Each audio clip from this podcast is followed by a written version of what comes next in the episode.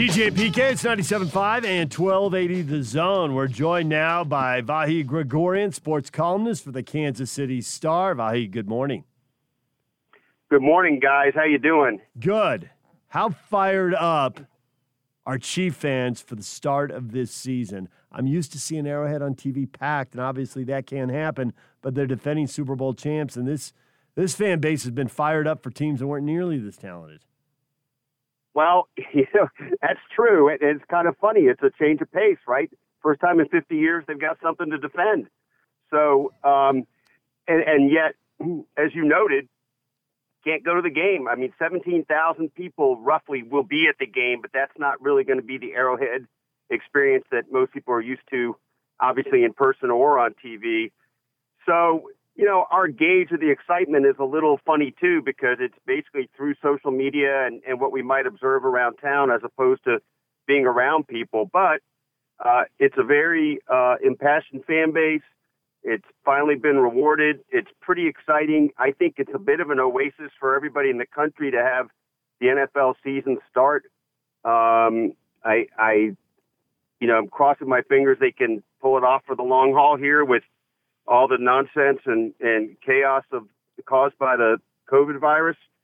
So let's let's just see. But at least we get a game tonight. So injuries in the NFL and uh, all of football, obviously, and even other sports can be the great equalizer.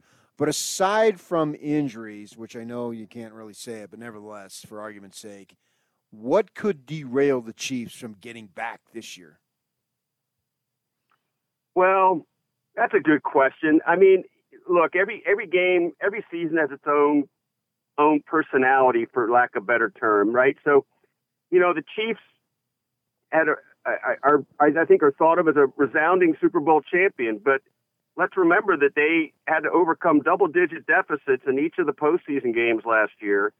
Um, the defense was a little leaky first half of the season, and I'm not sure they've really solved the running game yet. Now, the NFL is not, you know, a, a league right now where people are going to say, well, we think their deficiency is run defense, so we're going to run 45 times. It just doesn't really seem to happen that way. But at some point, somebody's going to develop a book on the only way to beat the Chiefs is this, and they're just going to have to try things like that.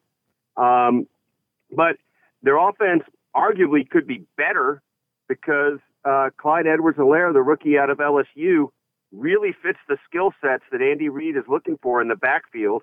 Um, and now, granted, you know, it might take him a few games to, to get ready, but I, I, I think those are the things. And right now, one other point to just note in the first four games, they'll be a little thin at cornerback because of uh, Bashaud Breeland's four game suspension. So I, I do think, though, that the Chief, it's the Chiefs against the field. I mean, I, I, I feel like the Chiefs are the team to beat. You talk about, uh, you know, it'll take a few games to get everything figured out. As far as winning the division, I'm, I'm looking at a bunch of predictions that think the Chiefs will be the only team in the division with a winning record. So is it really just 16 games to play for seeding and get things ironed out for the playoffs? Well, there's a lot of ways to look at that, but here we go with look. Just look at their first four or five games. Now, I, I they're not all in the division, obviously, but I think Houston's pretty stout. I think the Chiefs will win at home against Houston. Then they're out there at the Chargers. Probably, I, I figure the Chiefs to win that. But then they're at Baltimore. Um, and soon thereafter, they've got New England here at home. And we don't know what New England really is now. But, you know, I, I, I sort of look at the Chiefs as a 13 and 3, 12 and 4 type of team. But it could be a team that loses a couple of these first five, six games, especially because for all the continuity the Chiefs have – there's an element of uncertainty that I guess you could make a case we've never seen before um, in the NFL with no no preseason games, right? No, the acclimation points are so much different. So it's just hard to know that. Um, but if you look at how everything's played out the last few years and where where things are right now with uh, the defending Super Bowl champions, I, I I think that we have every reason to think they'll win the division handily. So you look at Mahomes, he's a stud. You look at that receiving corps. Individually, they've got studs. So collectively, certainly they're studs. You brought up the Helaire kid, the running back. Why do you think that he's such a good fit? Um, he can do, he kind of can do it all. I mean, Andy Reid likes likes his back to catch the ball. He's almost as dynamic out of the backfield with the with the passing game as as a runner. Very shifty, very quick, uh, little undersized, uh, which is sort of a uh, going back a ways with Andy has kind of been a thing he seems to have liked in his running backs. I, I think makes them a little different kind of target, a little different center of balance. Um, he's got some real burst. Um, I, I just think he's he's the prototype of what Andy wants in that position. So, as you uh, look at the Chiefs, there's all the physical stuff, and then there's a thing that once you get to the mountaintop, how does that impact the psychology of the team? They'd been so close the year before, and the Patriots got them in the AFC title game in a classic, a thriller, overtime, and all that. So that was probably driving them. But now they've been to the mountaintop. Do they have that same drive? Has it changed the team's mojo, or in the coronavirus times, is that impossible to know because you're just not around them in the same way? Well, I, I guess you know, you'd have to say it's impossible to know in a certain sense, right? But if you look at all the leading indicators, uh, Mahomes' mindset, who and the consistency that Andy Reid has, uh, the stability he provides, the culture he's created, um, all the people they have back. Um, I don't think Patrick Mahomes will allow anybody to be complacent, and I, I think that spreads throughout the room. So you know, it's a rarity to repeat. I mean, it's been whatever 15 years.